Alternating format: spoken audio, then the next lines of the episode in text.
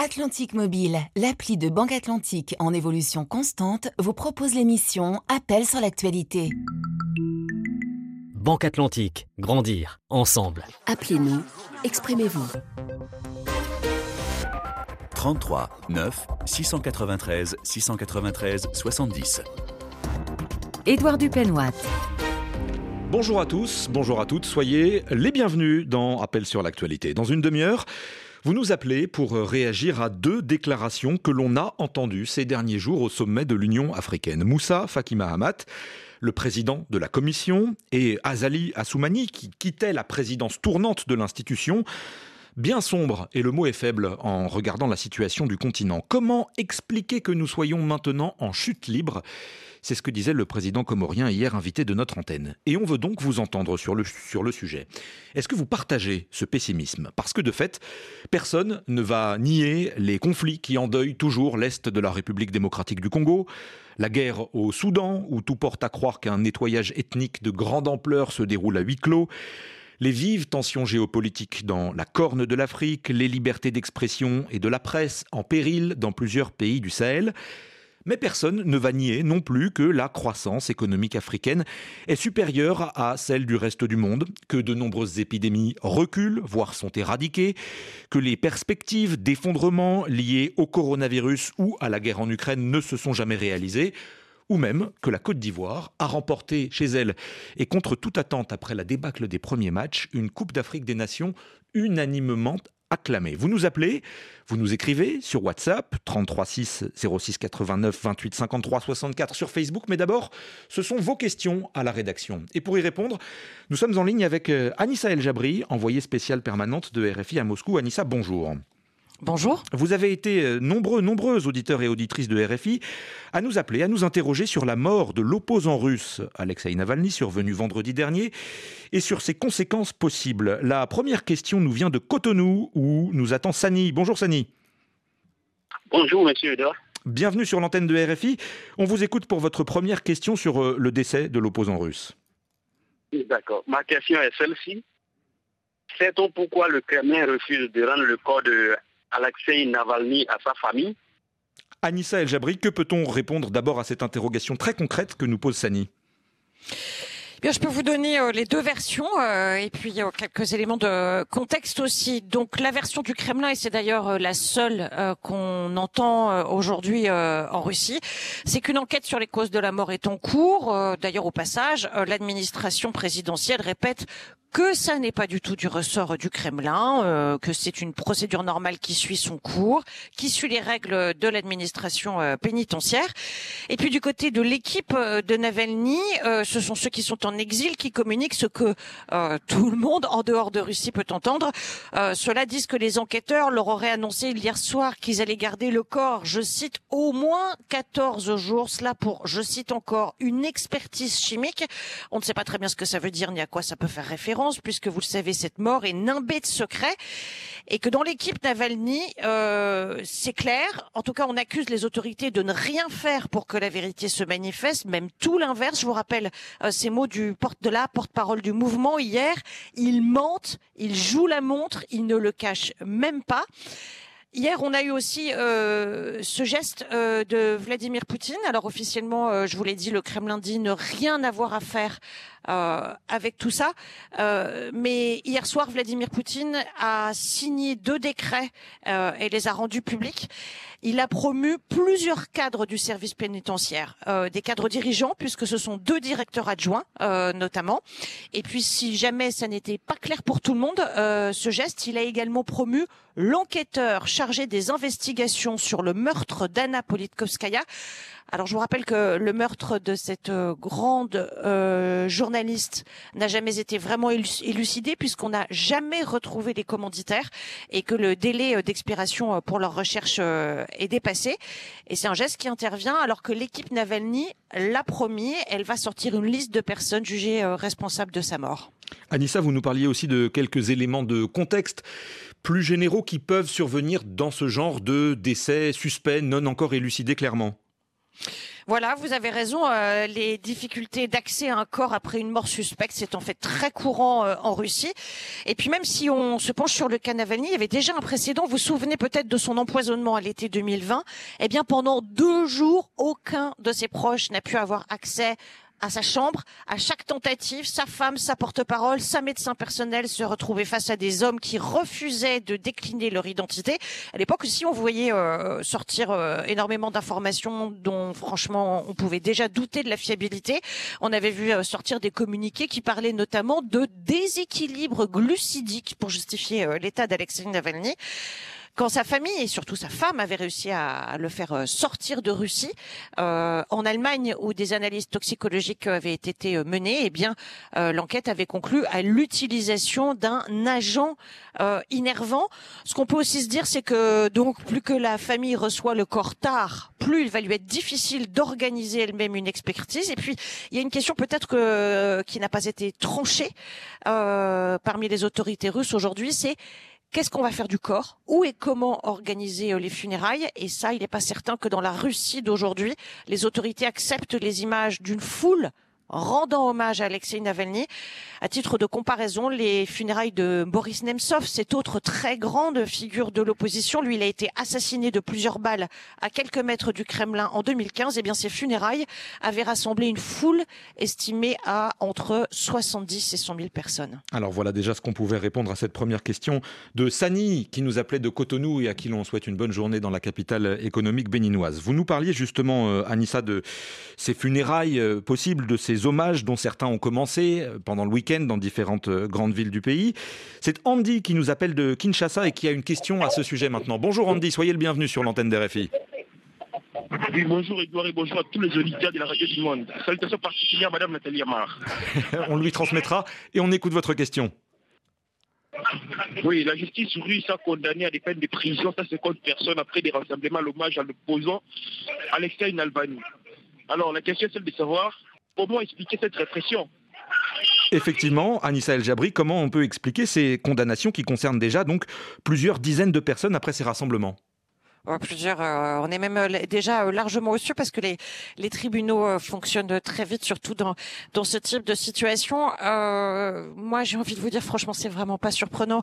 La répression, ça fait déjà très longtemps en Russie. Avant la guerre, elle était très lourde. Et depuis que la guerre a commencé, on vous chronique, on vous documente les fermetures d'ONG, les classements agents de l'étranger, les amendes, les peines de prison de plus en plus lourdes pour les particuliers, pour les rares figures de l'opposition qui avaient encore rester sur le territoire. Vladimir Karamurza, c'est 25 ans de prison. On n'avait pas vu ça depuis l'époque euh, de Staline. Je vous rappelle aussi que toute manifestation est interdite en Russie. Alors quand je vous dis toute manifestation, on va être précis, pas les événements organisés par les autorités, mais toutes les autres demandes sont systématiquement refusées. Il faut quand même bien imaginer que les autorités avancent euh, ce motif quand il s'agit euh, d'un rassemblement qui ne leur plaît pas. Il s'agit de lutte contre le Covid en est là. Enfin, le mouvement Navalny avait totalement disparu de Russie après son emprisonnement et son classement comme extrémisme. Même les militants de base ont fui le pays les tout derniers au tout début de la guerre. Vous avez donc deux ingrédients. Pas de rassemblement, un mouvement interdit. Euh, c'est suffisant pour que toute tentative d'honorer euh, sa mémoire, même un malheureux dépôt de fleurs, même un œillet dans la neige, euh, soit surveillé comme le lait sur le feu, empêché par tous les moyens possibles. Et puis je vous rappelle qu'on a quand même un scrutin présidentiel en Russie mi-mars. Et même si on vous le dit souvent aussi ici, le résultat franchement ne soulève pas de doute. Ici, les autorités sont sur les dents et tout mouvement, toute agitation est particulièrement réprimée. Andy, est-ce qu'on a répondu à votre question? Oui, d'accord. Merci beaucoup. Nickel. Merci. Bonne journée. On donne maintenant la parole à Esdras qui nous attend à Douala. Bonjour Esdras. Bonjour, monsieur Edouard Dupénois. Permettez-moi de saluer euh, Charlotte Tigrat et Léa Lisa Vesterov, deux de vos correspondants au Sénégal. Ici aussi, ça leur sera transmis. On vous remercie. Vous aviez une question, vous, sur le rôle plus général qu'occupait Alexei Navalny. On vous écoute. Esdras, est-ce que vous êtes toujours en ligne avec nous? Oui, euh, ma question est de savoir comment est-ce que Alexis Navalny est-il devenu euh, le représentant de l'opposition en Russie? Anissa El Jabri, que peut-on répondre à Esdras? Comment avait-il acquis ce rôle, entre guillemets? Alors c'est un rôle j'ai envie de dire, c'est pas c'est pas un rôle euh, formel du tout. Euh, l'opposition russe est diverse, éclatée et actuellement massivement euh, ou à l'étranger ou derrière les barreaux. personne ne la représente ni ne la, la dirige. Mais Alexei Navalny, c'était une de ses plus grandes personnalités, si ce n'est la plus charismatique. ingrédient qui a beaucoup compté. Sa décision de rentrer en Russie en janvier 2020 alors décision d'un courage euh, immense, hein, le risque était majeur, on vient de le voir, c'était un risque vital. Euh, Alexei Navalny a été arrêté à peine le pied posé sur le sol russe, il a enchaîné ses peines de prison euh, et il en est mort. Euh, en tout cas, en faisant ce choix, Alexei Navalny s'est imposé par son courage. Il savait aussi qu'en Russie, et ça a fait de lui euh, un, un, leader, en Russie, on ne garde sa crédibilité politique aux yeux de la population que si on vit avec elle. Être à l'étranger, c'est être euh, perçu rapidement, d'autant plus que la calomnie arrive très vite comme un agent de l'Ouest, un agent de l'étranger, euh, sans, sans l'être de manière formelle, mais ça peut l'être aussi. Et puis Alexei Navalny avait creusé dans sa vie politique un sillon euh, sur un sujet qui faisait particulièrement écho en Russie, c'est celui de la lutte contre la corruption. Certaines de ses euh, vidéos de dénonciation avaient été énormément vues, plus de 100 millions de fois. Et puis ça faisait partie de son charisme aussi, son sens de l'humour, qui jamais ne l'a quitté. Sur les dernières images avant sa mort, c'est juste la veille d'ailleurs, son audience au tribunal, il est là, il a perdu 20 kilos, il sort de sa 27e peine d'isolement. Et eh bien, il trouve encore l'énergie de plaisanter. Et il faut quand même imaginer que sur les images, sur les vidéos, on voit ses gardiens et on voit le juge qui rit à sa plaisanterie. Alors juste une chose, maintenant il faut quand même le dire, son audience réelle à l'échelle du pays est toujours resté quand même limité, que sa base de soutien, c'était la jeunesse. Et la jeunesse russe, urbaine et connectée, ça fait pas une majorité, ça ne fait pas l'incarnation d'une alternative euh, politique crédible, mais Alexei Navalny restait la bête noire du Kremlin et Vladimir Poutine a toujours affiché son mépris et n'a jamais prononcé son nom. Alors on entend bien votre la réponse que vous apportez à, Esdras, à Douala, que l'on remercie d'ailleurs de nous avoir appelé. Il n'existe pas de rôle de, de chef de l'opposition. Malgré cela, Abel Alomé a une dernière question pour vous, Anissa. Bonjour Abel, on vous écoute. Bonjour Edouard, bonjour toute l'équipe de RFI, bonjour à tous les auditeurs. On écoute votre question. Oui, je voudrais savoir, désormais, après la mort d'Alexei Navalny, qui pourrait reprendre la tête de l'opposition à Poutine alors que la présidentielle, c'est dans un mois? Alors Anissa, donc la tête, entre guillemets, évidemment, y a-t-il une figure qui pourrait incarner peut-être plus que les autres cette opposition politique? Alors si on revient quand même sur la, présidentielle, puisque euh, cet élément a été euh, posé dans, la question, euh, vous savez que pour cette présidentielle, aucun opposant n'a été autorisé à concourir. C'est même une présidentielle euh, très particulière parce que jusqu'ici, euh, même si tout le monde sait en Russie que le, ce genre de scrutin est toujours joué d'avance, il y a toujours eu une voix au moins critique qui a été autorisée à concourir avec euh, l'assentiment plus ou moins tacite du Kremlin. Eh bien, cette année, il y avait quelqu'un qui s'appelle Boris Nadezhdin, qui n'a même jamais été une personnalité de premier plan et qui a vu sa candidature refusée. Alors, pour l'opposition, qui reste-t-il en Russie? Eh Bien, par les familles, parmi les figures qui sont connues, je vous parlais tout à l'heure de Vladimir Karamurza, en, derrière les barreaux pour 25 ans. Il y a Yashin, condamné à 8 ans et demi.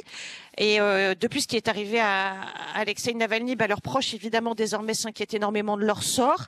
Peut-être qu'ils ont aussi lu ces mots d'un ancien conseiller du Kremlin vendredi dernier, quelques heures après l'annonce de la mort d'Alexei Navalny. Je vous résume, il va falloir regarder attentivement les conditions de détention de ces deux intellectuels. Ils sont sans doute très fragiles. Alors c'est peut-être euh, une plaisanterie euh, d'un immense cynisme, mais c'est peut-être aussi une menace pour ces deux dernières figures derrière les barreaux. Il faut noter enfin que depuis hier, la veuve d'Alexei Navalny s'est élevée dans le débat. Oui, vous avez peut-être entendu ces mots euh, extrêmement forts pour dire qu'elle allait euh, reprendre euh, le combat de son mari décédé. Yulian Valnaya, elle est populaire, elle est politique. son mari décédé plaisantait en disant elle est plus radicale que moi. En tout cas, aux yeux de l'opinion, elle est plus consensuelle. Euh, Yulian Navalnaya, beaucoup de politologues disaient c'est Alexei Navalny sans ses défauts.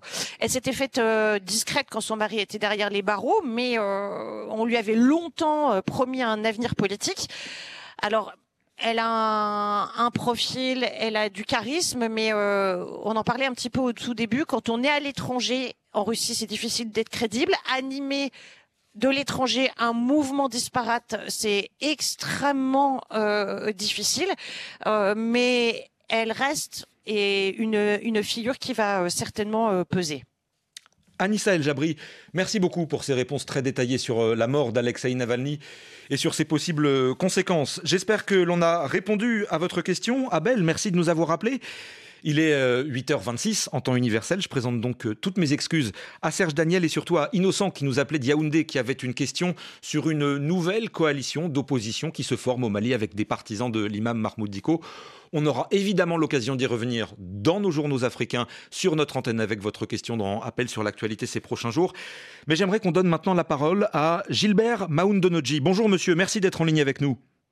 Bonjour. Vous êtes directeur général du Centre d'études et de recherche sur la gouvernance, les industries extractives et le développement durable. Et vous allez répondre à la question d'Ozana qui nous appelle de Béboto. Bonjour. Bonjour, bonjour à tous les panafricains, bienvenue à Beboto. Beboto, pour ceux qui n'ont pas une carte très précise de l'Afrique en tête, on est dans le Logon oriental, nous sommes au Tchad, pas très très loin de la frontière avec la Centrafrique, et vous avez une question sur la hausse des prix de l'essence. On vous écoute. Oui, euh, depuis la semaine dernière, le prix de l'essence et du gasoil sont en forte hausse au Tchad. Alors j'aimerais savoir comment expliquer cette augmentation des prix alors voilà, on va répondre euh, d'abord à, cette première partie de la question. Euh, Gilbert Maoundonoji, comment peut-on répondre, expliquer cette hausse des prix à la pompe? Merci. Euh, je prends déjà les arguments avancés par le gouvernement pour expliquer la hausse ou justifier la hausse des prix du carburant. Le gouvernement dit, premièrement, c'est pour euh, harmoniser les prix avec euh, ceux des pays de la CEMAC, dont le Cameroun. Pour nous, cet argument ne tient pas du tout parce que, certes, le Cameroun et le Tchad sont deux pays euh, dépendants du pétrole, mais le Cameroun a une économie fortement diversifiée, donc capable d'amortir les chocs exogènes. Par contre, le Tchad à une économie euh, dépendante de la rente. Et cet argument ne tient pas parce qu'on ne va pas harmoniser les prix de, de l'huile, les prix des denrées de première nécessité qui impactent le quotidien des Tchadiens. C'est-à-dire, si, je vous, si je vous comprends bien, euh, l'économie camerounaise aurait eu les moyens euh, d'absorber des prix de l'essence s'ils étaient rester plus bas, tandis que euh, pour le, pour le Tchad, il n'est pas justifié de faire augmenter les prix à la pompe. Est-ce que est-ce qu'on Absolument, il n'est pas justifié, d'autant plus que l'autre argument avancé par le gouvernement consiste euh, à dire que euh, la raffinerie nationale qui met sur le marché les produits pétroliers ne serait pas en capacité d'assurer la production. Cet argument est totalement fallacieux d'autant plus que la raffinerie, dès sa construction, était dimensionnée non seulement pour satisfaire la demande nationale,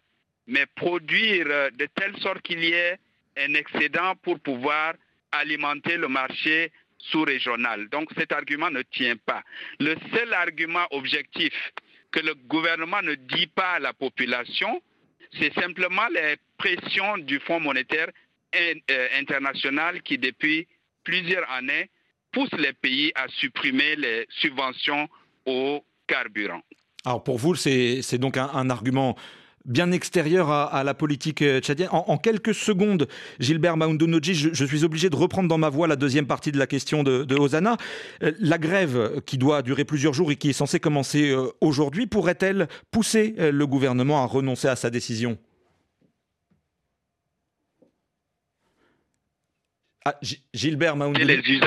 Oui. Gilbert malheureusement, on a, on a perdu le début de votre réponse et on ne pourra pas l'entendre parce que l'horloge tourne. Merci d'avoir accepté notre invitation à l'antenne de RFI. Merci à Osana de nous avoir appelés. Le journal, l'actualité africaine.